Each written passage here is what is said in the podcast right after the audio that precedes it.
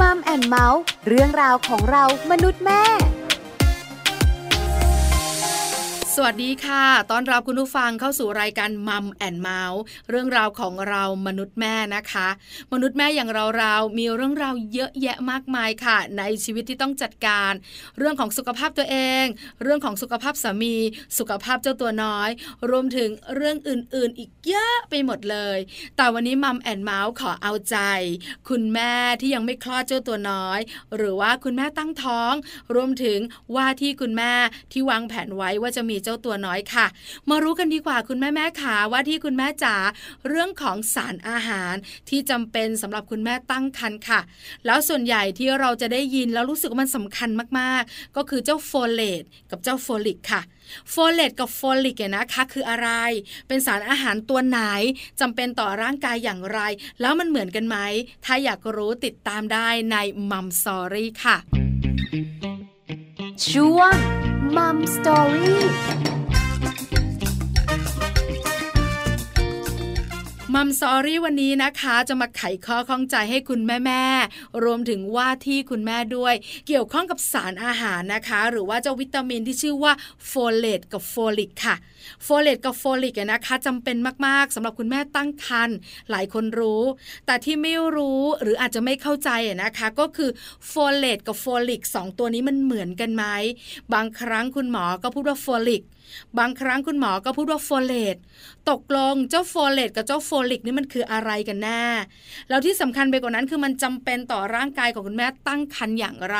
ไปหาคำตอบกันกับมัมแอนเมาส์ในวันนี้นะคะ ผู้เชี่ยวชาญของเราที่จะมาให้คำตอบรวมถึงให้ความรู้ต่างๆไงนะคะ ก็คือ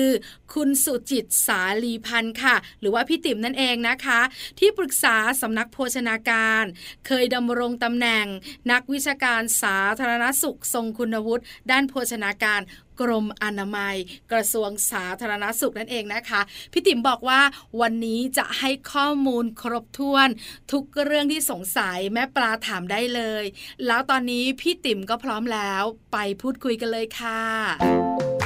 มัมสตอรี่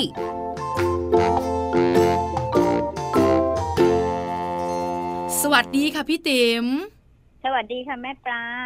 วันนี้ขอความรู้พี่ติ๋มอีกแล้วค่ะ เรื่องของวิตามินบำรุงครรภ์เนี่ยนะคะ คุณแม่แม่ที่ตั้งท้องเนี่ยก็ต้องดูแลตัวเอง นอกเหนือจากดูแลตัวเองค่ะพี่ติ๋มก็ต้องมีความรู้ด้วยเหมือนกันหนึ่งในนั้นก็คือเรื่องของวิตามินบำรุงครรภ์ที่มีชื่อว่าโฟลิก หลายคนบอกเอ้ยเคยได้ยินชื่อ แล้วก็รู้ด้วยว่ามันจำเป็น แต่อีกหนึ่งชื่อที่คุ้นเคยก็คือโฟเลตที่คนท้องก็ต้องกินเหมือนกัน ต้องบำรุงเหมือนกัน แล้วมันต่างกันไหมมันเหมือนกันอย่างไร มันอยู่ที่ไหนบำรุงแล้วดีอย่างไรคำถามเยอะค่ะพี่ติ๋มขาไขข้อข้องใจให้แม่แม่ Mom and Mouth หน่อยนะคะ ค่ะ แม่ปลายินดีเลยค่ะแต่นี้บางคนก็เรียกโฟลิก บางคนก็เรียกโฟเลตใช่ไหมครับ คนอาจจะสับสนเอ๊ะมันอันเดียวกันหรือเปล่า ค่ะ จริง ๆ แล้วไอ้ตัวโฟลิกกับโฟเลตเนี่ย มันเป็นตัวเดียวกัน หมายความว่ามันอยู่ในจำพวกเดียวกันนะคะ คล้าย ๆ ว่ามันมีหลายหลายแบบหลายฟอร์ม ถ้าเป็นทางเคมีนะ ถ้าคุณแม่เรียนเคมีมาก็อาจจะเข้าใจว่า เอ๊ะ มันมีหลายรูปแบบเนาะเหมือนคล้าย ๆ เดี๋ยวถ้าเปรียบเทียบกับเสื้อ เสื้อมีหลายสีอะไรเงี้ยนะคะ ค่ะ มีหลายสีสีเขียวสีเหลืองสีแดงอะไรเงี้ยค่ะ แล้วแต่ตอนนี้ไอ้โฟลิกกับโฟเลตเนี่ยมันมีแหล่งที่มาต่างกันเล็กน้อยนะคะ อย่างถ้าเราเรียกว่าโฟเลตเนี่ย เราจะพบได้ในธรรมชาตินะคะ พบได้ในธรรมชาติในพวกพืชผักใบเขียวต่างๆนะคะ พวก ต้นหอมผักชีคะน้าบล็อกเคอรี่หน่อไม้ฝรั่งอะไรอย่างนี้นะคะในผลไม้ก็มีค่ะ ในกล้วยน้ำว้ามะม่วงเขียวเสวยดิบอะไรเงี้ยนะคะกล้วยไข่ส้มนะคะ ในเนื้อสัตว์ก็มีเป็นพวกตับไก่ ตับวัว ตับหมูเนี่ยจะมีเยอะนะคะ ค่ะ ค่ะ อันนี้ถ้าเป็นโฟเลตเนี่ยเราจะพบได้ในธรรมชาติเยอะนะคะมากกว่า แต่ถ้าเป็นโฟลิกเนี่ย เราจะสังเคราะห์ขึ้นมา สังเคราะห์ขึ้นมาเขาเรียกว่าโฟลิก แต่โฟลิกเนี่ยก็จะมีในธรรมชาติบ้าง แต่น้อยมากนะคะคะแต่น้อยมาก อันนี้แหละค่ะไม่ไม่ต่างกัน แต่นี้เวลาเข้าไปสู่ร่างกายแล้วเนี่ย ร่างกายก็จะเปลี่ยนโฟเลตนะซึ่งจะเป็นเป็นโมเลกุลของเขาเนี่ยมันจะยาวมาก จับกันยาว เพราะฉะนั้นเนี่ยร่างกายต้องย่อยโฟเลตให้เป็นโฟลิกก่อน ค่ะนะคะ โฟลิกเนี่ยจะเป็นตัวที่สั้นที่สุดที่ร่างกายเนี่ย สามารถที่จะดูดซึมไปใช้ได้เลยโอ้โหเพราะฉะนั้นเนี่ยโฟลิกเนี่ยมันจะสังเคราะห์ขึ้น อย่างเช่นถ้าหญิงตั้งครรภ์เนี่ย คุณหมอจะให้กินวิตามินตัวเนี้ยโฟลิกเนี่ยเสริมเข้าไปนะคะ ในหญิงค่ะตั้งครรภ์เพราะว่าต้องการในปริมาณมากกว่า คือในอย่างนี้ก็เป็นภาวะพิเศษใช่ไหมคะแม่ปลา เพราะฉะนั้นเนี่ย เราต้องการสารอาหารมากกว่าคนปกตินะคะ บางตัวนะคะ บางตัว เพราะฉะนั้นโฟลิกเนี่ยก็เป็นตัวหนึ่งที่หญิงตั้งครรภ์ต้องได้รับเพิ่มกว่าตอนที่ไม่ได้ตั้งครรภ์นะคะ เพราะฉะนั้นเนี่ยถ้าเป็นในรูปของยาเม็ดเสริมเนี่ยส่วนใหญ่จะเป็นรูปของโฟลิก นะคะอืมค่ะ คือง่าย ๆ แบบนี้พี่ติ๋มขาจากที่เป็นคนธรรมดา ไม่ได้จบค่ะเคมีไม่ได้เป็นนักโภชนาค่ะการด้วยเนี่ยพี่ติ๋มโฟลิกค่ะกับโฟเลตเนี่ยมันตัวเดียวกันโฟเลตค่ะเนี่ยนะคะมาจากธรรมชาติใช่ส่วนโฟลิกค่ะเนี่ยสังเคราะห์ขึ้นมาขึ้นค่ะใช่ไหมคะ แต่คราวนี้เนี่ยใช่ค่ะพอเรากินผักใบเขียว กินผลไม้ค่ะบางชนิดเนี่ยพอมีโฟเลตปุ๊บ ร่างกายต้องเปลี่ยนโฟเลตเป็นโฟลิก แล้วก็ดูดซึมแบบนั้นหรือเปล่าคะ ใช่ค่ะ ใช่ อ๋อ จะต้องคือเหมือนกับตัวของคาร์โบไฮเดรตใช่ไหมคะคาร์โบไฮเดรตที่ส่วนประกอบเป็นแป้ง มันจะมีคาร์โบไฮเดรตเชิงซ้อนสลับซับซ้อนแล้วก็เชิงเดียว แล้วก็โมเลกุลเอ่อโมเลกุลเดียวก็อย่างเช่นกลูโคส ค่ะ อันนี้ถ้าเปรียบเทียบได้ก็คือโฟลิกมันก็เป็นตัวเล็กสุดที่ร่างกายดูดซึมได้เลย แต่ถ้าเป็นพวกแป้งอะไรต่างๆ ตัวที่ดูดซึมได้เลยคือน้ำตาล กลูโคสที่เป็นโมเลกุลเดี่ยวๆเนี่ยค่ะอ๋อพอเข้าใจค่ะพี่ติ๋มค่ะ ส่วนโฟลิกเนี่ยนะคะ คือสังเคราะห์ค่ะขึ้นมา ส่วนใหญ่ที่คุณหมอให้เสริม เวลาคุณแม่ไปหาคุณหมอแล้วก็ตั้งครรภ์คุณหมอต้องเสริมโฟลิกก็คือตัวที่เป็นสังเคราะห์ขึ้นมา แล้วพอรับประทานเข้าไป ก็ดูดซึมได้ง่ายแบบนั้นใช่ไหมคะ ใช่ค่ะ ดูดซึมได้เลยอืค่ะมค่ะ เอาละเราบรรดาแม่ๆนะคะ เริ่มเข้าใจกันละว่าโฟเลตกับโฟลิกเนี่ยนะคะ มันต่างหรือเหมือนกันอย่างไร เพราะอะไรรู้ไหมคะพี่ติ๋มค่ะเพราะว่าส่วนใหญ่พอไปหาคุณหมอเนี่ย คุณหมอเนี่ยนะคะ ก็จะมีสองคำที่พูดกับเรา ก็คือคำว่าโฟเลตกับโฟลิก แล้วก็ค่ะพอไปหาข้อมูลอีก ก็บอกว่าเจ้าสองตัวเนี้ยจำเป็นต่อร่างกายของคุณแม่ตั้งครรภ์ถ้าไม่กินเข้าไปจะมีผลต่อคุณแม่คุณลูก หูน่ากลัวเอาแล้วมันคืออะไร วันนี้ได้คำตอบแล้วในเบื้องต้นค่ะคราวนี้ถามพี่ติ๋มต่อ แล้วทำไมผู้หญิงที่ตั้งครรภ์ต้องกินโฟเลตหรือว่ากินโฟลิกด้วยล่ะคะเอ่อหน้าที่ของของโฟเลตเนี่ยนะคะ เดี๋ยวขออนุญาตเล่าย้อนไปนิดนึง อย่างโฟเลตเนี่ยเป็นวิตามินที่เราบอกว่า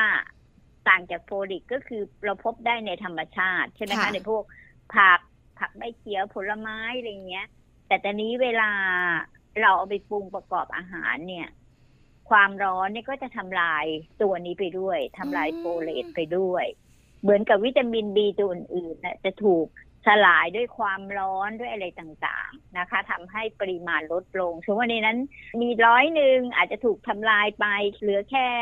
ห้าสิบหรือหรือยี่สิบเปอร์เซ็นใช่ไหมคะ แต่พอเข้าไปในร่างกายก็ดูดซึมได้น้อยอีก เนี่ย มันจะมีความต่างกันด้วยนะคะ ระหว่างโฟลิกกับโฟเลต พี่ติ๋มนะคะขาแปลว่าเจ้าโฟเลตเนี่ย ความร้อนสามารถทำลายได้ อาจจะไม่ร้อยเปอร์เซ็นแต่เราเนี่ยค่ะได้รับน้อยแน่ ๆ แล้วพอเปลี่ยนรูปใช่ค่ะจากโฟเลตเป็นโฟลิกดูดซึมก็ได้น้อยอีก ถูกไหมใช่คะค่ะแต่ถ้าเป็นโฟลิกใช่โฟค่ะที่เป็นการสังเคราะห์เนี่ย พอเรารับค่ะประทานเข้าไปปุ๊บ มันดูดซึมได้ร้อยเปอร์เซ็นเลยเหรอคะพี่ติ๋ม ใช่ค่ะ ตามอ๋อทฤษฎีก็คือดูดซึมได้ร้อยเปอร์เซ็นต์เพราะมันเป็นรูปเม็ดยาถูกไหมคะ ถูกต้องเราค่ะกินเข้าไปเลยแต่นี้อย่างโฟเลตเนี่ยมันอาจจะถูกขัดขวางการดูดซึมด้วยใยอาหารด้วยอะไรต่ออะไรที่มันเป็นลักษณะอาหาร แต่หมายความว่าคืออย่างนี้ค่ะถามว่า ถ้าเราทานเนี่ยเราทานในรูปอาหารดีกว่านะแม่ปลา เพราะเรายังได้สารอาหารตัวอื่นอีกถูกไหมค่ะถ้าเราทานผักเราก็ยังได้วิตามินได้ธาตุตัวอื่น ได้ใยอาหารได้สาร ต้านอนุมูลอิสระอะไรต่ออะไรอีกใช่ไหมคะอ๋อค่ะ เพราะฉะนั้นถ้าเผื่อเราทานได้ในรูปของอาหารน่าจะดีกว่าในรูปของเม็ดยา แต่อย่างไรก็ตามขณะที่คุณแม่อยู่ในภาวะพิเศษคือตั้งครรภ์เนี่ย เราจะต้องกินยาเสริมนะคะหมออาจจะให้ยาเสริมเหล็กยาเสริมโฟเลตแคลเซียม แล้วแต่คุณหมอจะสั่งนะคะ ตรงนั้นเพราะว่าเออปกติแล้วเนี่ย ถ้าเราไม่ได้รับยาเสริมตรงเนี้ยร่างกายต้องการในปริมาณที่สูง เพราะฉะนั้นเนี่ยเรากินอาหารต้องกินเยอะมากอะถึงจะได้ อ๋อได้มันไม่ครบเพียงพอตามที่ใช่ไหมคะ ใช่ค่ะ ใช่ เพราะฉะนั้นต้องใช้ยายาเม็ดเสริมค่ะอืมแต่สำหรัถ้าบคุเผื่อณแม่เป็นตั้งคนท้อปงกติทั่ว ๆ ไปอะ เราก็ได้รับพออยู่แล้ว ถ้าเราทานจากอาหารให้หลากหลายแล้วอืมปริมาณ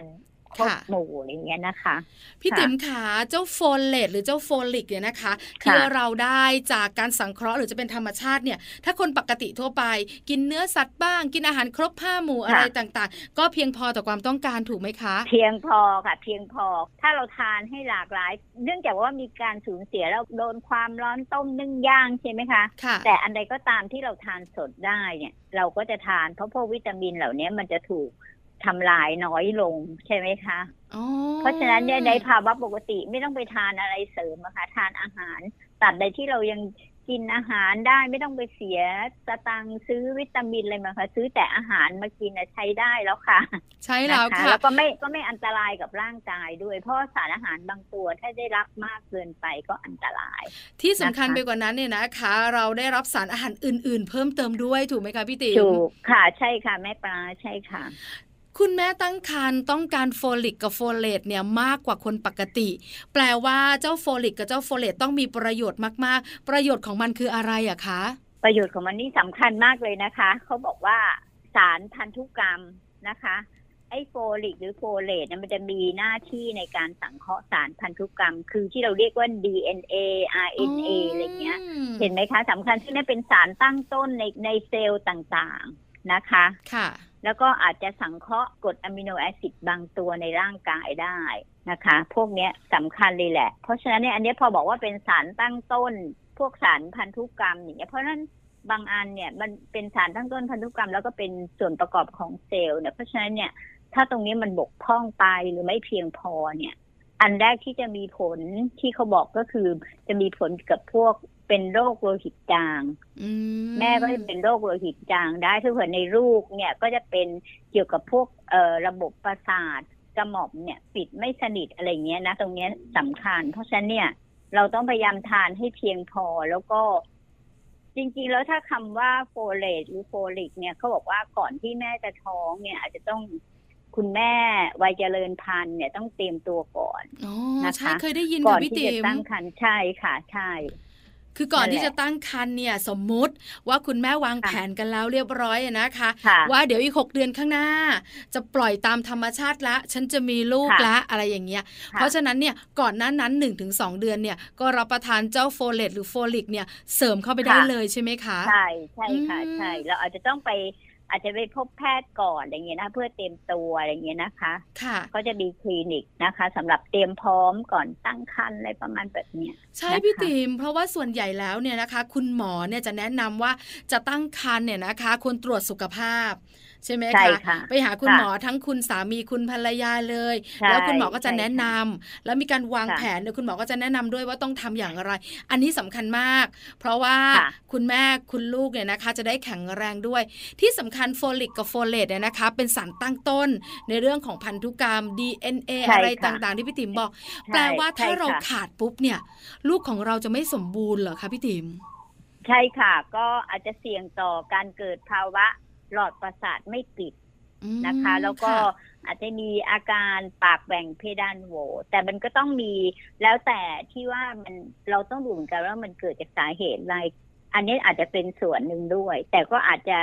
เล็กน้อยอะนะคะ ไม่ค่ะไม่ไม่เยอะมากอะไรเงี้ยต้องดูเพราะมีหลายปัจจัยด้วยกันนะคะอืมแต่หลักๆก็คืออาจจะมีผลในเรื่องของอาจจะเป็นโลหิตจางนะคะ ค่ะ มีผลเยอะพอสมควรละโลหิตจางใช่เนี่ยค่ะนะคะ ถ้าแม่เป็นโลหิตจาง ก็ทำให้ลูกเนี่ยนะคะ อาจจะแข็งแรงได้ไม่ร้อยเปอร์เซ็นมีปัญหาค่ะเรื่องของตัวเหลืองอะไรต่างๆ เยอะทีเดียวค่ะค่ะพี่ติ๋มค่ะค่ะ ใช่ไหมใช่คะค่ะคราวนี้ถามพี่ติ๋มต่อ ช่วงไหนล่ะ ควรจะรับประทาน เพราะว่าหลาย ๆ คนบอกว่ามันสำคัญสำหรับคุณแม่ตั้งท้อง เพราะฉะนั้นไตรมาสแรก กินช่วงนั้นเยอะ ๆ หรือเปล่า หรือว่าสำคัญหมดเลยตลอด 9 เดือนนะคะพี่ติ๋ม อันเนี้ยถ้าเผื่อตามข้อกำหนดปริมาณสารอาหารอ้างอิงของคนไทยเนี่ยเขาให้กินตั้งแต่ไตรมาสแรกเลยอืมนะคะ สมมุติถ้าคนปกติเนี่ย ผู้ใหญ่ปกติเนี่ยก็อาจจะแค่ประมาณสามร้อยนะคะ แต่ถ้าเวลาตั้งครรภ์เนี่ยก็บวกอีกสองร้อยห้าสิบไมโครกรัมนะคะ เล็กเล็กน้อยมาก คนปกติแบบผู้ใหญ่อย่างเราๆพี่ติ๋มก็ประมาณ 300 ไมโครกรัมก็น่าจะพอค่ะถูกไหมคะพอค่ะแต่ถ้าเป็นะคุณแม่ตั้งครรภ์อาจจะเพิ่มขึ้นมาอีก 250 คือโดยค่ะประมาณ 550 ไมโครกรัมค่ะ เพราะเราต้องการนิดเดียวเองนะคะ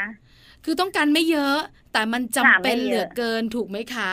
ใช่ค่ะ เพราะฉะนั้นเนี่ยคุณแม่ๆที่ตั้งครรภ์เลยต้องรับประทานเจ้าโฟลิกกับโฟเลตเนี่ยให้เพียงพอต่อความต้องการ คราวนี้ไตรมาสทุกไตรมาสสำคัญหมดเลยถูกไหมคะพี่ติ๋ม ใช่ค่ะ ทุกไตรมาสต้องกินเพิ่มสำหรับโฟลิกหรือโฟเลตนะคะ ค่ะ ใช่ต้องกินเพิ่ม พี่ติ๋มขาแล้วกินเพิ่มในปริมาณเท่ากันทุกไตรมาสเลยหรือเปล่าคะอ๋อทุกไตรมาสเลยค่ะเขากำหนดค่ะไว้ว่าต้องกินเพิ่มทุกไตรมาสเลย แปลว่าบวกอีกคุณหมอเนี่ย250ที่ให้แบบว่าวิตามินเสริมค่ะเรามา ตอนที่เราตั้งครรภ์เนี่ยก็คือค่ะจะมีเจ้าโฟลิกเนี่ยนะคะ เป็นหนึ่งค่ะตัวเป็นวิตามินเสริมด้วยใช่ไหมคะ ใช่ค่ะอ๋อใช่ค่ะกับธาตุเหล็ก เพราะฉะนั้นเวลาคุณหมอให้ยาเสริมพวกนี้มาเนี่ยคุณแม่ต้องทานนะ เพราะว่าคุณแม่ได้รับจากอาหารไม่พอแล้วค่ะ เนื่องจากว่าแม่ก็ต้องเอาส่งอาหารสารอาหารต่าง ๆ นี้ไปเลี้ยงลูกอีกใช่ไหมค่ะคะเพราะฉะนั้นเนี่ย คุณแม่ต้องทานอย่างเคร่งครัดเลย ถ้าคุณหมอให้มานะคะ ใช่แล้วเพราะว่าคุณหมอประเมินแล้วล่ะ ว่าถ้าให้คุณแม่เนี่ยนะคะ รับประทานตามธรรมชาติ อาจจะไม่เพียงพอไม่ค่ะ ใช่ไหมคะ คุณหมอก็เลยค่ะใช่ค่ะเสริมให้เป็นโฟลิกที่สามารถที่จะรับประทานเข้าไปแล้วดูดซึมได้ดีด้วย ถ้าใช่ค่ะสุดไตรมาสแรกลูกตัวเล็กเพิ่มเป็น 250 ไมโครกรัม พอไตรมาสที่ 2 ไตรมาสที่ 3 ลูกตัวโต 250 ไมโครกรัมที่เพิ่มขึ้นมาใช่ก็ยังค่ะเพียงพอใช่ไหมใช่คะ ยังพออยู่อืมพอค่ะพอค่ะ เพราะว่าจริง ๆ แล้วถ้าเผื่อเป็นพลังงานเนี่ย มันจะให้เพิ่มไม่เท่ากัน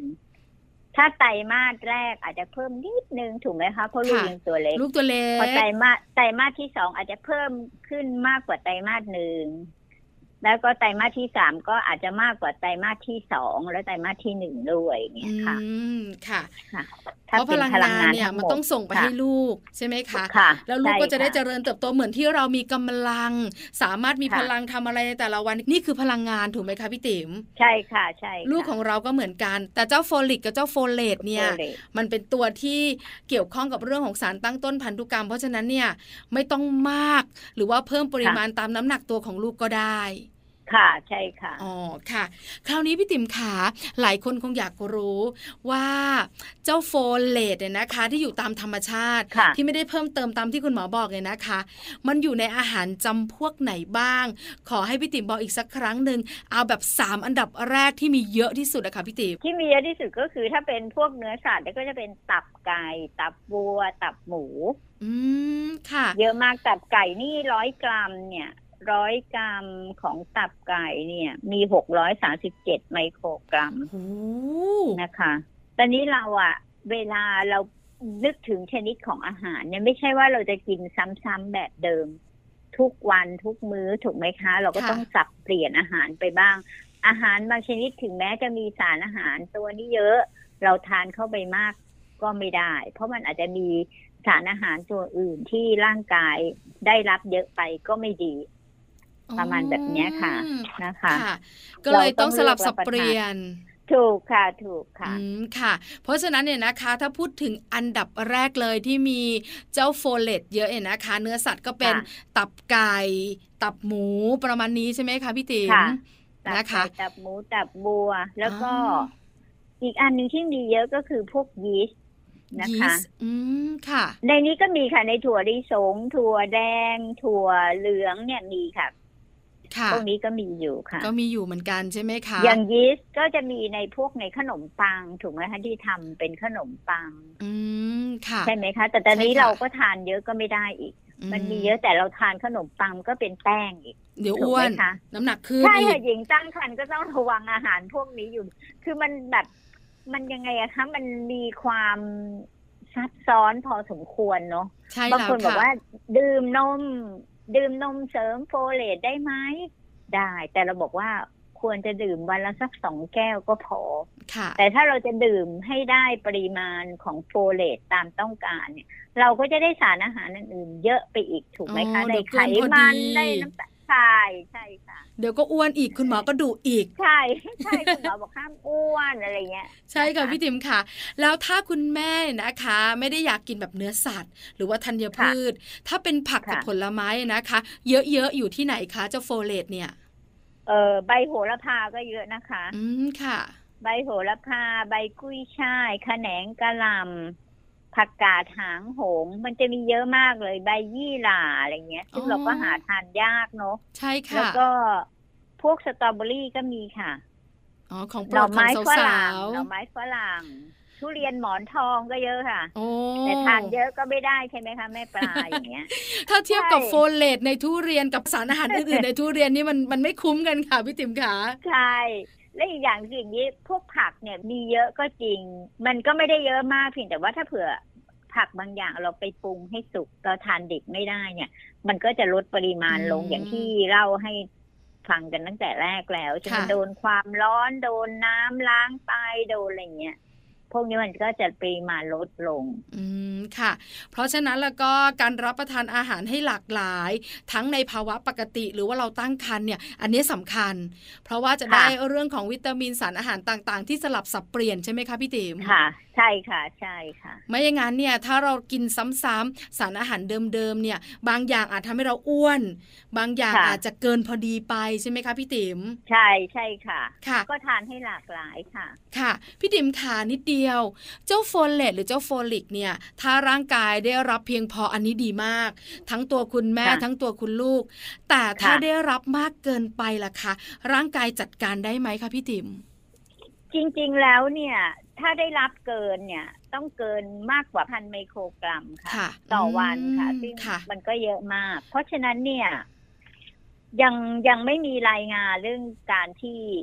จะได้รับเกินจากการที่กินเข้าไปแบบนี้นะคะ ตามที่กำหนดไว้นะคะ ตามที่ว่า ถ้ากินตามที่หมอให้มาอะไรเงี้ยใช่ไหมสำหรับหญิงตั้งครรภ์เวลาไปฝากท้องไปตรวจท้องอืมนะคะค่ะตรงเนี้ยก็ยังไม่มีรายงานมา แล้วถ้าเผื่อได้จากการกินอาหารทั่วๆไปไม่ไม่ได้เกินละค่ะนะคะค่ะเพราะมันต้องมีการลดทอนไปด้วยเรื่องของความร้อนเข้ามาเกี่ยวข้องใช่ไหมใช่คะคุณหมอให้นะคะ แม่ปลาเวลาคุณหมอให้เราก็ทานตามที่ แพทย์สั่งนะคะ เราอย่าไปซื้อทานเองอะไรพวกอืมยาพวกพวกวิตามินพวกนี้นะคะ อันที่หนึ่งก็คือ